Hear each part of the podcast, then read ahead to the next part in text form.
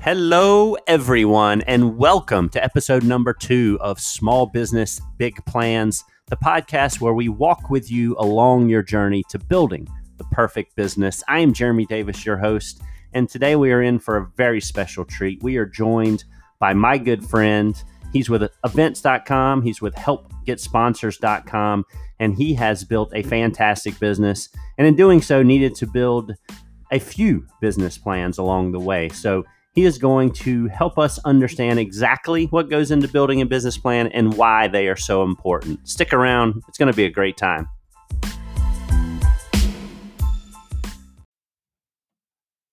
All right, guys. So here we are. As mentioned, we are into episode number 2 of Small Business Big Plans. And we're at a point where it's time to start thinking about a business plan. And it's really one of the most important pieces of your business. If you think of it as building a house, this is really the foundation. And I'm happy to be joined today by my good friend, Tom Crichton. And Tom and I have a long history that goes way back, not only just from great friendships, but we've worked in business together. We have actually founded a business together. We've built a business plan together, but he is really the quintessential person in my business world that knows the business plan better than anybody else. And so when I got to the business plan episode here, he was the first person I wanted to talk to. But just to give you a little background on Tom, he founded a company called Help Get Sponsors. And that is a full-service sponsorship, sales, and management agency. He founded that back in 2001. And what that company does is it helps businesses, it helps events, it helps all sorts of different entities with their sponsorship sales. It's a very tricky and difficult thing to do, pricing and all of that. But that's what Help Get Sponsors does, is it brings technology into the fold, and it helps Tom more than anything be in places he can't be. I mean, he's a great, obvious sponsorship sales guy, but he could only do so much. And this is what we'll get into later episodes, is how technology can help you grow your business. But Tom's managed more than $16 million in sponsorship for his clients, major festivals, entertainment events. He's been with NASCAR team sponsorships, the NFL Hall of Fame, Terry Bradshaw. He's worked with him. He's worked with groups like GE, Coca-Cola, AOL, City Financial, Office Depot. The list just goes on and on. And not only that, but he's also an Emmy Award winner, a 2-time Emmy Award winner for sports reporting and producing. So a storied career there, Tom. And it's great to have you here. I really appreciate you taking the time out of what must be a very, very busy schedule. Oh, Jeremy, it's so good to hear your voice, brother. And it's weird to hear all of that history. I'm turning 50 in just a few months, and so it's like, wow, it's kind of nice to think back about some of the things I've been fortunate enough to do and build, and also a lot of the work that you and I have done together. So, my only question is, who did you have on podcast number 1? How did I not get that slot? Podcast number 1 was just me. Oh, okay. So you're actually our very first guest, and kind of the idea of this podcast, as people who are following along with us, and then moving into the future, more people who get tuned into us, is we're just kind of going through the steps of building the small business. And so episode 1 was just kind of talking about why folks wanted to get into the small business world, and not really a fear factor type situation, but just laying out the truth of what to be expected, the pitfalls, the pros, the cons, that kind of thing. So we talked about that in episode 1, and then episode 2, you're our guy. So we appreciate it very much. Well, now I feel very honored. You should be. But I guess the first question is obviously from the intro in your bio, you came from a world of sports broadcasting, sports reporting, and at some point, you had to make the decision to move into the small business world. And since we were fresh off episode number 1 of why move into the small business, kind of give us an idea of what you did and what decisions you made to move into the small business world. Sure. When I look back, I think one of the great opportunities in life, both personal and professional, is is looking around at your space and making pivots. And when I look back at what my career was and what I thought it was going to be, coming out of college and, 1992, and even before that, I had a project as a 13-year-old to interview someone who I wanted to have their job. And so I called a local TV station and I spoke to one of the local sports anchors, because I would watch sports on a nightly basis. And this is back when there was just 3 TV stations, ABC, NBC, CBS locally. And that's really what I wanted to do. And then as I got older and ESPN was around, I just wanted to be the next Dan Patrick. And as I worked my way through that process and, working at a TV station, first on the crew, then in the sports department, then learning how to become a photographer, a reporter, even an anchor. It was an anchor on the sports desk. The space, the landscape is changing, and life changes constantly. And now it changes faster than ever before. And so in 2001, I'm sitting there 10 years into a career in television, and lo and behold, the internet is taking hold. Who would have believed when we started, we didn't even have the internet to look up scores, right? Right. And now the internet's taking all of the local broadcast revenue away, because businesses are able to do a much, more targeted, digital, more efficient ad campaign. So local TV stations were losing dollars, and they said, the first thing they did was they started to cut sports departments. And so all of a sudden, the world that I had kind of envisioned, thought it was going to be Ron Burgundy. It was like, to be fair, you kind of are. Well, I do live in San Diego now, and I have a maroon sport jacket that I love very much. But you're halfway there. Yeah, I was. So I looked around at the space and realized that with my experience and history and contacts, I could move into the PR agency space for an agency that was handling multiple sports entities. So they were not only were they selling sponsorships for these NASCAR teams and drivers, they were also doing the public relations or the trackside PR. So they actually hired me to do PR, and it was a major pivot, but it was really awesome. Like, I was going to track 23 times a year. Like, every weekend we'd be at track pitching stories. And all of a sudden I found myself working with the sponsors and then looking for ways to grow the sponsorships and build more creative, but also strategic programs to meet the needs of these sponsors. And I found myself with this skill of being able to sell and build sponsorships off of success and goals, not being a super slick salesman, because that's not where I came from. It was more a consultative approach of understanding, learning what the sponsor was looking for, and then building a program in and around that. And so there came the next pivot, which I'm sure many of your listeners will feel this pain. The person I was working for, who will not be named, kind of screwed me on some commission. And as I was looking around, I thought to myself, it was a rather large deal. I had a couple of options. Like, I could either go into, a lengthy legal battle with $0 to back me up, or I could start my own company. And that's when I decided to. But I didn't just jump out of what I had. I looked around at some client opportunities. I found one. I had actually pitched this client to the agency I was with. They said, no, it's too small. And I realized, if that was my client alone, there was plenty of money to be made from it. So pitched the client, won the deal, left the company, and never looked back. And so, I think, one of the reasons where I, where I was and where I am now, it's being open to pivots, but doing it in a smart, kind of strategic way.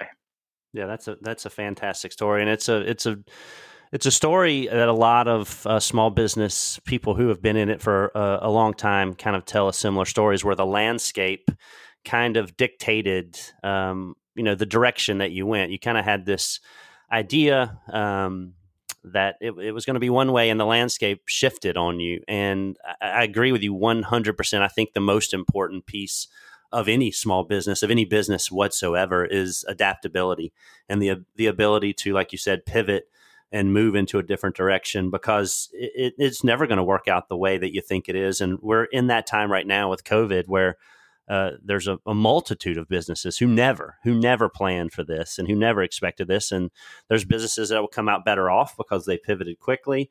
And there's businesses that will ride out the wave. But that's a fantastic story. And talk about getting baptized by fire. I mean, moving into the NASCAR world, which is the king of sponsorship sales. I mean, you went from zero to hero right away, it seems like.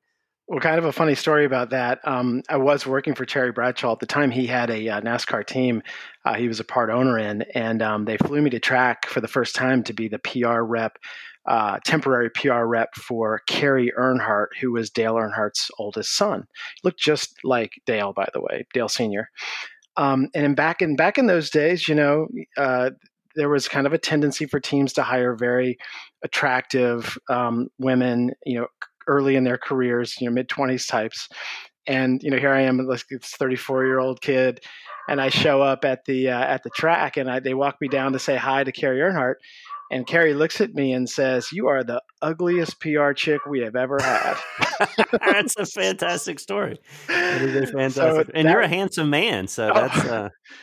well, I appreciate that very much, but it was truly baptism by fire, as you say. Oh, that's great. So, moving into kind of the idea behind this episode with the business plan, you've obviously, just for people who don't know a lot about Help Get Sponsors, it's a huge, huge platform, and the technology behind it is very expensive. And, while I'm sure you did very well in the TV world, and I'm sure you did very well in the NASCAR world, to fund this sort of business of this size obviously took, some investment from a lot of different people. And so the business plan there had to be key. And so kind of walk us through just your thoughts on exactly how important the business plan is, exactly how you built yours, and just how strategic it was in helping you get those funds. Sure. Well, it was really a two-stage process. Prior to building the technology, I owned and operated the agency for about a decade, and so we were selling and managing sponsorships the old-fashioned way, and we were growing with success. And so we had some of our own funds to be able to self-fund what we would call a validation product, just a product to put out there into the marketplace with some friends and family, and just kind of see if the event industry would adopt it. And so before going after hundreds of thousands of dollars, many technologies, obviously tens of millions of dollars of fundraising, we wanted to self fund this, and that's what we did through the agency. So basically, we were building a technology tool that was addressing the need of hundreds of thousands of events and organizations trying to sell sponsorships, knowing that as a full service agency, we couldn't sell and manage for all of those different events. And so, starting the very first business, going back to that story I had shared earlier, the overhead was super low. So the business model or the forecast, what we were putting together was basically like, hey, what do I need myself to walk away from this job? And so building a budget around that was critical for me to make that decision. And so knowing that I had a paying client, knowing that we had X amount of inventory to sell, which meant X amount of commission coming in, I felt comfortable enough that I could meet or exceed my salary at that point. Now, fast forward 10 years where we as a full service agency providing a service-based product, not an actual software product, trying to reinvent ourselves as a software product, that is where the business plan that you talked about or that you're asking about comes into play. And that is when you're truly looking at what does it take to build this business out, from developers to a marketing team, to exterior resources, contracting people, et cetera. Legal concerns, if we're going to do a fundraising round, what does the business type have to look like? Is it okay keeping it as an S Corp, or should we switch it to a C Corp? So all of these items come up when you're trying to build a business plan. And I think the question that your listeners have to ask themselves is, what type of business am I trying to build?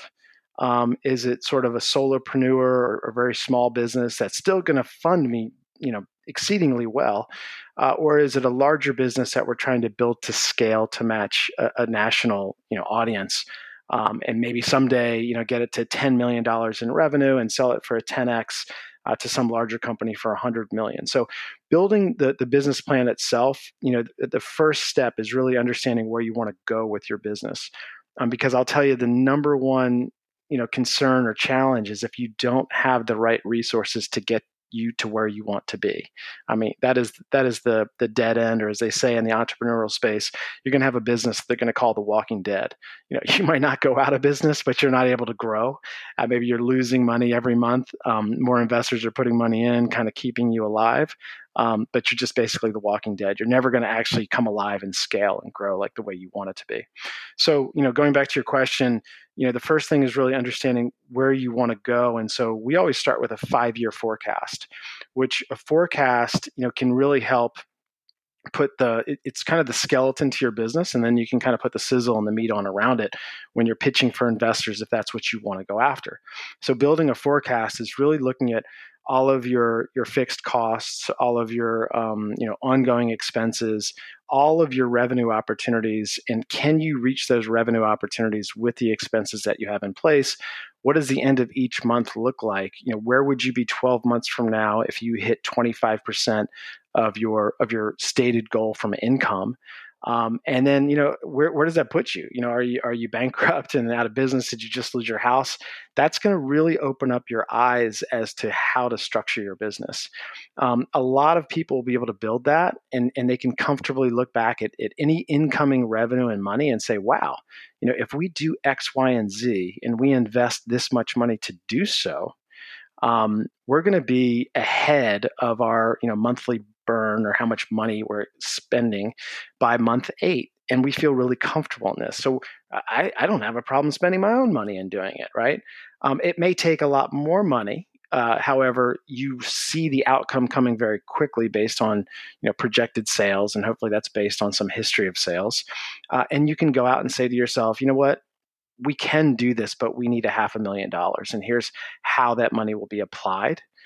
And here's where we're going to hit our NLB, which stands for never look back, meaning you're going to hit a point where you're more profitable per month and you're never looking back in your rearview mirror. The only time you're going to take money after that is if you want to scale exponentially. So, before I ever get into what does a business plan look like, I really want to start with a financial forecast.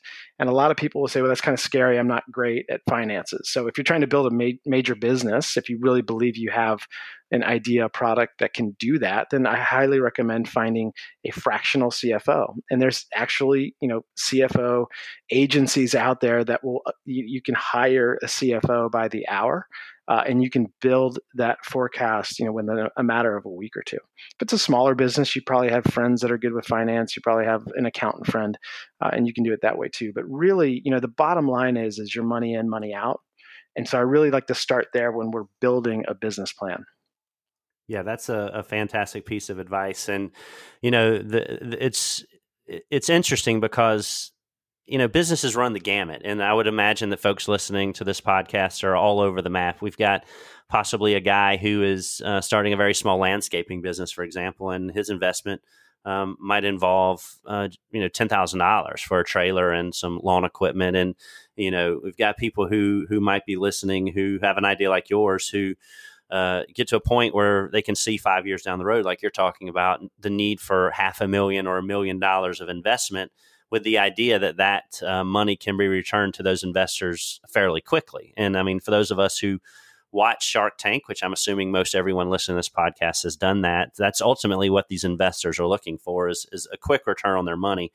I would imagine, and you have more experience in this than I do, that there's very few investors out there who are looking to put in money and then get that return in, say, over 10 or 15 years, unless there's a huge percentage of ownership there. But yeah, I mean, the financial piece, as much as we like to talk about the altruism of business, ultimately it's about the finances. And if that's where you need to start, because if you're not going to put together a financially profitable business, you have a hobby. And we don't even need to be building a business plan for a hobby. So I think that's a great advice. Start with the finances and go from there. So, in building your business plan, I know some of the steps you've gone through and some of the people that you've met with and some of the types of investors that you've talked to. And I believe you got the chance to sit in a pretty exclusive think tank or kind of one of these, angel investor type situations where these people are kind of giving you the feedback on what you needed to do. And so with the financial piece, so sticking with that, what kind of feedback did you get from those people who were ultimately looking to, make a good profit in a quick turnaround? Was there anything that you found within your business plan, within your finances, that you just didn't expect, or did you have it dialed in pretty tightly from the start? No, I think the best way to answer that is I got my butt kicked by some really, really well-established, successful entrepreneurs who had major exits or had worked at major, financial investment type firms that had seen the gamut of business. And so the way I went into that battle was, fortunately enough, in San Diego, there's a wonderful organization called connect.org. And then from that, and they've actually branched out on their own, was the organization I fell under. And this was a nonprofit called San Diego Sports Innovators, SDSI. And that's actually the executive chairman of that is Bill Walton, of the LA Lakers and UCLA fame. Very, very big guy in the San Diego community, always looking for ways to bolster business, grow the jobs, grow the economy of San Diego. And there's people like that in every single community around the country. And in most communities, you actually are now seeing a lot of these nonprofits geared toward helping entrepreneurs, new businesses have the tools and have the education that they need to be able to, like I said, get your butt kicked for a while and then get on your feet, dust yourself off, and be so much better prepared to go into the marketplace and sell investors into your business. And so, that process, what that looked like was it was a 16-week course where we had to initially pitch our business to a group of about 50 investors. And I look back at that initial pitch with no really information other than what I found online and, just doing kind of self-research. It was just horribly embarrassing now if I look back at that. I'm just amazed that they picked me. And those investors had the opportunity to put their names on a business they thought could actually work. And then they became your advisors. So if you had 3 or 4 people pick your business, which we were fortunate enough to do, you moved into the springboard program. So they're helping you springboard into success. So once you're in the program, again, a lot of local communities, I know people are going to be listening to this from all over the place, check with your Chamber of Commerce, local businesses. There's usually some entrepreneurial organizations out there that do something similar.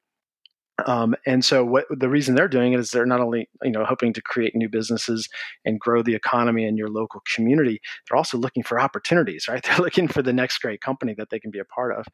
So I had 4 advisors, for 16 weeks. And once a week, we had to rebuild the business plan based on their feedback. I'd go in and repitch it.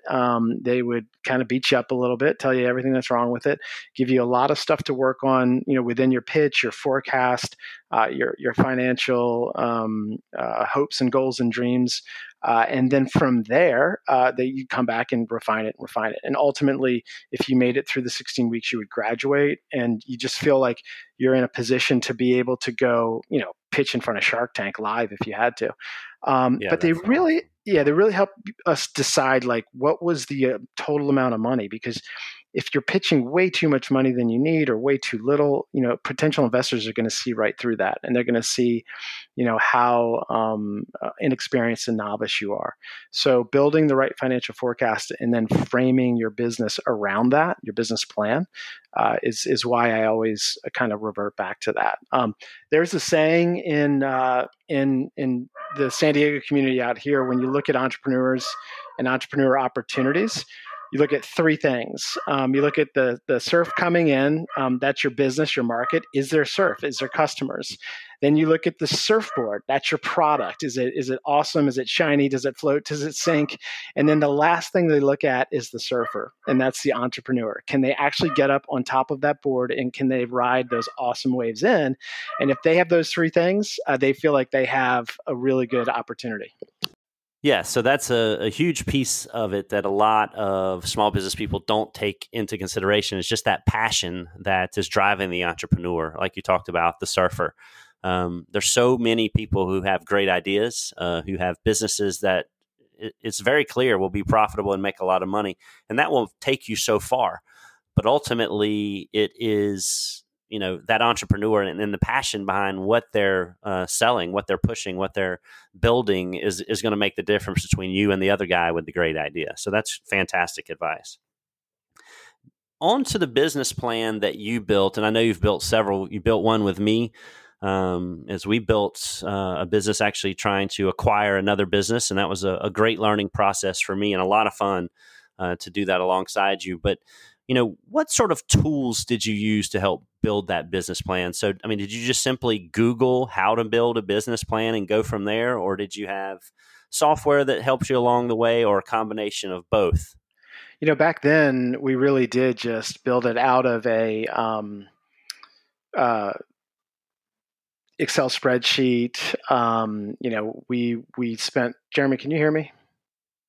Yeah, I gotcha. Go ahead. Oh, sorry, everything went kind of blank there.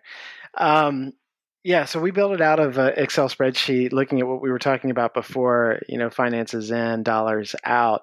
What was interesting with that business plan, you know, two things. We were going after institutional capital. We were looking for a loan, which is a little bit different than investment or outside investment.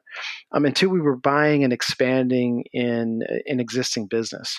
So we were looking at, you know, revenue that already existed, plus revenue that we thought we could grow in ways we thought we could, you know, lower costs, et cetera. And by doing that, you know, and wrapping that around our business plan, I know you and I were successful in the fact that we were able to get the approvals from the bank. We ultimately didn't buy the company. But, you know, showing institutional capital, real revenue, as well as actual collateral to protect the loan is really the way you got to go. Yeah. With you know, investors, you know, I'd say I would Google different forecasting tools, but I personally really like just using, and you can usually find some templates. I'm happy to provide some if you have show notes, but using templates where you can plug in, you know, all the various expenses that any business is going to see and face, and be able to, you know, manage and change those on the fly as you go, and doing it at a monthly basis. And like I said, a 1 year, 2 year, you know, at least a 3 year model. Ultimately, you'd like to build a 5 year forecast out, and then know that, you know your space, meaning what does an acquisition look like? What does it look like when you actually build a business and sell it? You know, if it's a business that's based around technology and recurring revenue, or is it a business based around, you know, hard assets like real estate and other items that the purchaser will be buying? Because those are all things you're going to need to know if you're bringing investors in. Ultimately, just to drill it down for this podcast is, you know, investors are looking for anywhere from a 5 to 10x return on their investment within 3 to 5 years. So if they're putting in 100,000, they're looking for 300,000 out, you know, within a 5 year turn. And that's why that 5 year forecast is so important. You want to get to a point where your, you know, annual revenue and whatever hard assets that you have are worth, you know, X number of dollars in the acquisition business. So it does take a little bit of research to figure out, you know, what type of business am I in? Where, you know, is my revenue coming from? You know, can we get that revenue to a certain point where it is actually an acquirable company for a 5x, 6x, 10 times, or a 10x? And then it's so much easier to go into those meetings with investors and show them, you know, not just the business plan, which really the business plan is, you know, it's sort of the carrot. You should be building a business plan that you can walk through very easily with, you know, all kinds of different, you know, points of interest, and we can talk about that in a second. A very high, you know, level of your finances. So not going deep into the 5 year forecast, just basically saying, you know, this is what our revenue looks like. This is where we see ourselves in 5 years, and this is how we get you to a 10x. What you want is at the end of that 15 minutes is those investors to look at your business plan and your forecast and believe you. And you'll know that when they start asking questions, they're going to believe, and they're going to go, wow, like this is legit. Like we really, you know, and so if you can defend those numbers, you have some historical data in sales, you understand the market size and scope, you understand what you're capable of reaching. However, if you add these resources, more salespeople, more marketing, you know, better tools, you're going to be able to, you know, exponentially grow the business outside of that, you know, initial target market. They're going to have buy-in. and they're going to be really interested in participating. And so, you know, again, it kind of all comes together between the numbers, but also the sale or the pitch or what we call the investment deck.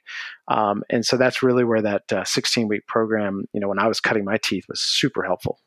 Yeah, that's fantastic. And what's interesting is you start talking about the business plan and building it, is you start to realize how it builds into things that we're going to talk about into future podcasts, which is why I wanted to get you on so early, is because I knew this is exactly what would happen is you start talking about fleshing out your financial plan and knowing what your market is and doing that market research and how you're going to structure your business. All these things are going to come up later and building this business plan. So for those of you who are listening, who might be looking at this and going, well, I'm not going to build a multi-million-dollar business. I just want a business that is going to help me make $50,000 a year, and I'm going to self-start and all of that. That's great.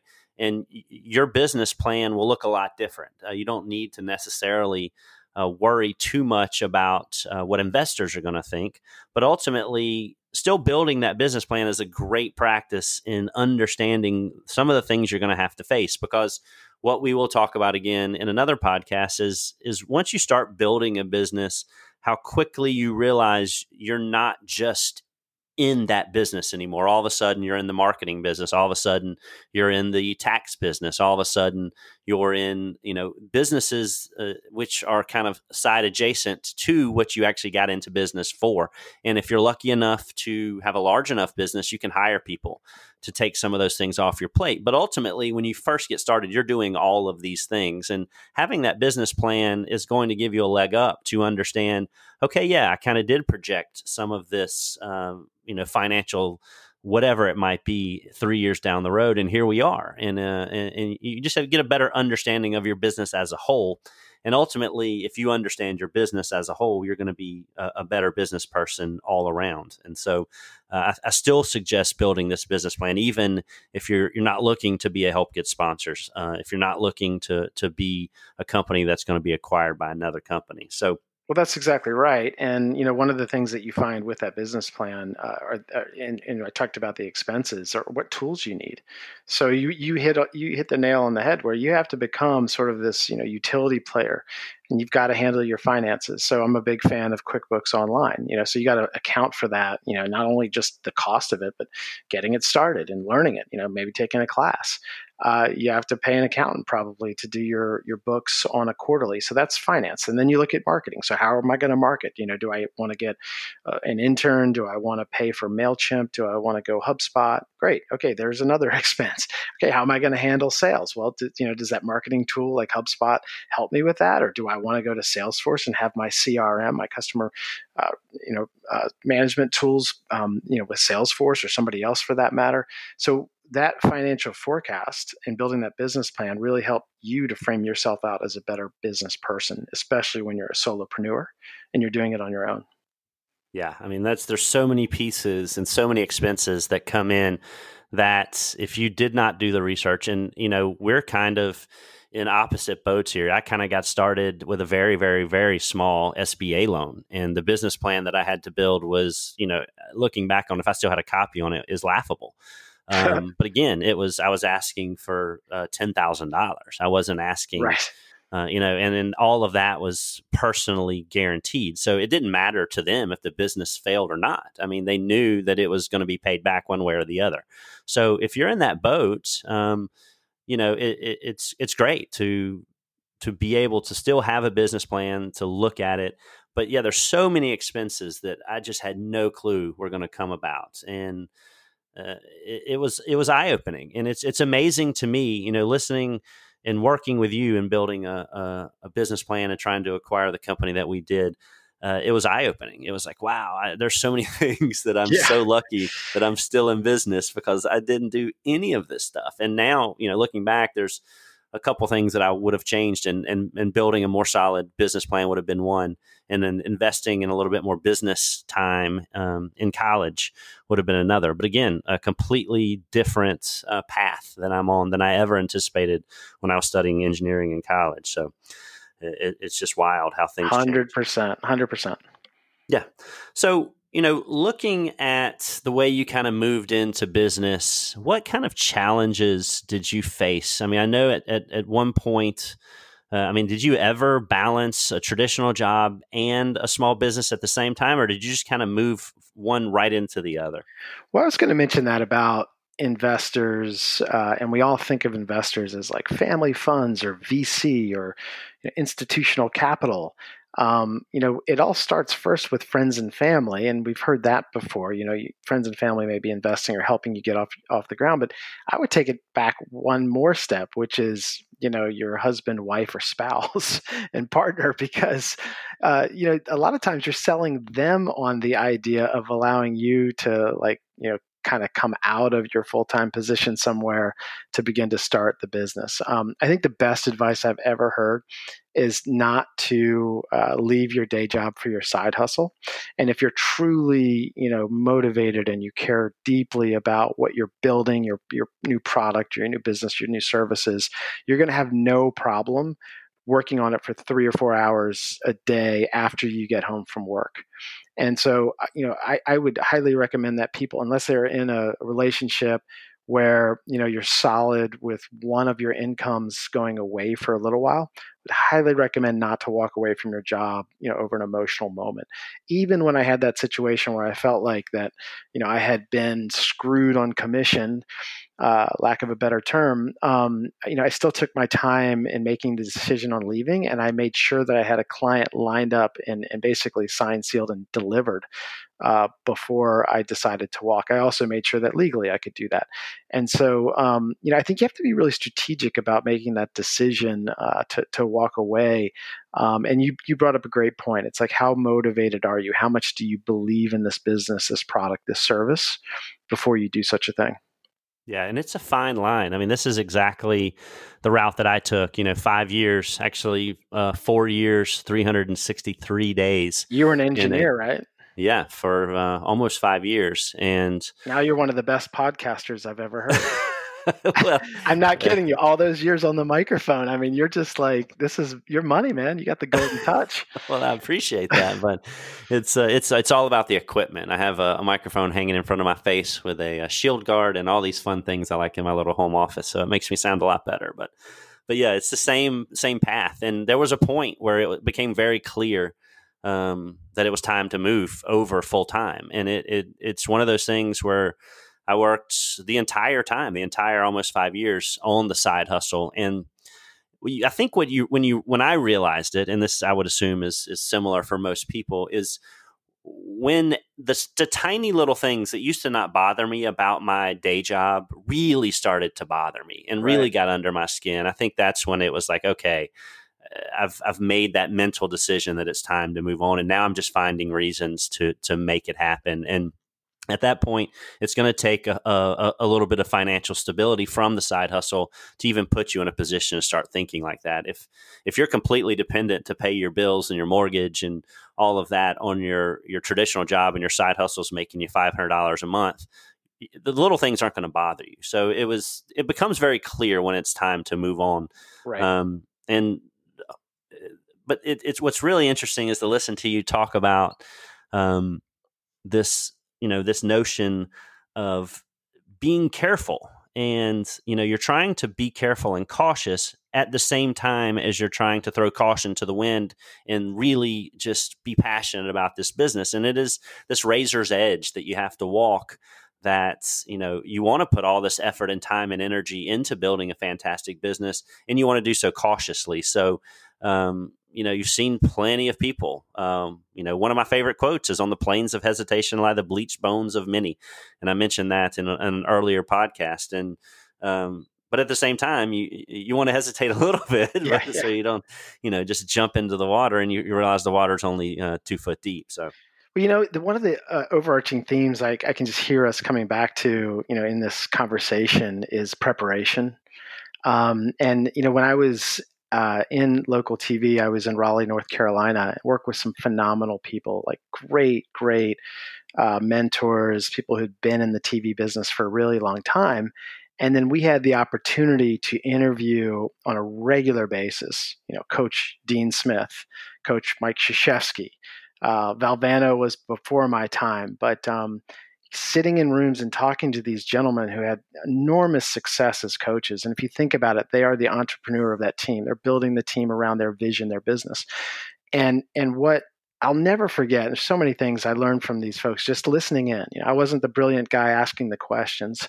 Tom Suter was at the time, or Jeff Gravely was at the time. And you know, they would extract these amazing thoughts out of these leaders away from the game, like after practice or whatever it was. And one of the questions was to Dean Smith. They'd come back and I think they beat Maryland. They were down by like 10 and it was 2 minutes to go. And the question was, you know, we're not interested in how you pulled that off, but we were looking at you with 2 minutes to go, and you did not look concerned or worried in the least, and your team exuded that same confidence. No one in the building thought you could win that game. How were you not nervous? And Dean Smith said simply, if you prepare for every eventuality, if you prepare for anything that could happen, there's no need to be nervous. And I think that's really important when you're thinking about life as an entrepreneur, you know, whether you're just trying to make your salary or whether you're trying to build a business that's going to be acquired, you really need to look through at every eventuality and every possibility and try to think of as many costs and expenses that you didn't think of, as many things that could go wrong. Like who would have ever thought of COVID, right? But you know, aside from something as wild as that, now we have a whole new frame of reference as to what can happen to the business world. So looking through and then really building your business around that, fortifying it, then there's no reason to be nervous, right? You've planned for every eventuality. And it's just really, yeah. So it's just little things like that that you learn over the years that really help you. Yeah, that's amazing. And the one thing that I always like to kind of base anything on is anytime I'm doing anything in front of people, such as pitching a business or giving a pre-event meeting or talking in front of people, is just to make sure that you're the most knowledgeable person in the entire room on the subject that you're talking about. If you know more than anyone else on that subject, you're the expert and you're going to exude that confidence exactly like you're talking about. And that entails knowing all of these possibilities, knowing what could happen and having an answer for the people who ask these questions. And that's just awesome. And I think that's a key that you're going to experience from building this business plan. And if you take the time and put in the effort to really build a fantastic business plan, I think your business is going to be off on the right foot. So, Tom, I think you've given us a ton of information. And I would say I asked this of all my guests, but since you're my first guest, I will say I'm going to be asking this of all my guests. But, you know, give us one piece. I mean, business plans aside, just in business in general, and this is an impossible question, so I know you have to just have to pick one. But you know, what's one piece of advice that you kind of wish that you would have had before you got started in building your business? I wish that I understood. I touched on this before: the importance of having the resources you need to get to where you want to go. So I think a lot of times you feel like you can build those as you go, but it's especially in technology. If you need product upgrades or additional products to win customers, you need to know that, and you need to have the resources to be able to build those tools into your business or into your software platform, because people won't ultimately buy the product until you have the tools that the market demands. It would be like going to a triathlon and not having aid stations and saying, oh, I'll get those next race, you know, after we're done, let's get this race over with, even though it's 110 degrees out, and I'll add some aid stations next time once I have the money, you know. So it's really looking at your market and understanding what the market wants and being able to provide the market what they need sort of out of the box. So either you have those resources built in already, or you need to go find some assistance through some of the financial channels that we talked about.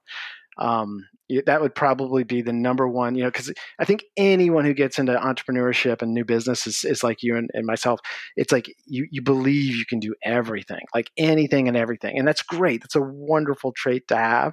But the reality is that without financial resources, without either that or even partners who bring those resources to the business for a part of the equity, you're just not going to ever build that product or that service that the market is going to accept and buy. Oh, that's fantastic. Word of mouth is probably the number one greatest piece of marketing that you can ever have. And your first customers, if they don't get that fantastic experience, like you said, right out of the gate, their word of mouth is not going to be positive. And that's fantastic advice. So, man, I really appreciate it, Tom. It's been awesome catching up with you. And I know we're on opposite ends of the world, or at least the United States, but we should do this more often. So I'll have you back on episode 7 when we talk about business structure. How about that?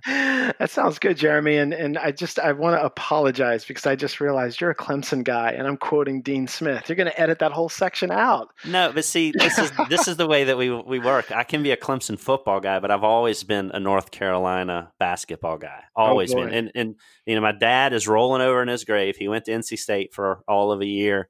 And he was a huge basketball guy, and I think he actually walked on to the NC State basketball team. But I've never been a Clemson basketball guy. I've always been a Michael Jordan guy, a North Carolina, Brad Daugherty, all those guys. So it's okay. And I feel better now. And as you grow this podcast, don't forget helpgetsponsors.com.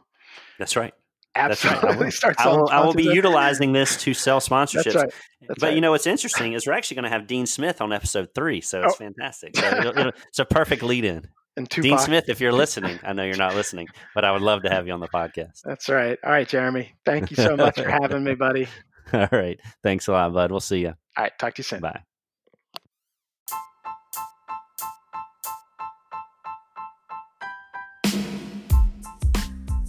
Well, there you have it, folks. Episode number 2 of Small Business Big Plans is in the books.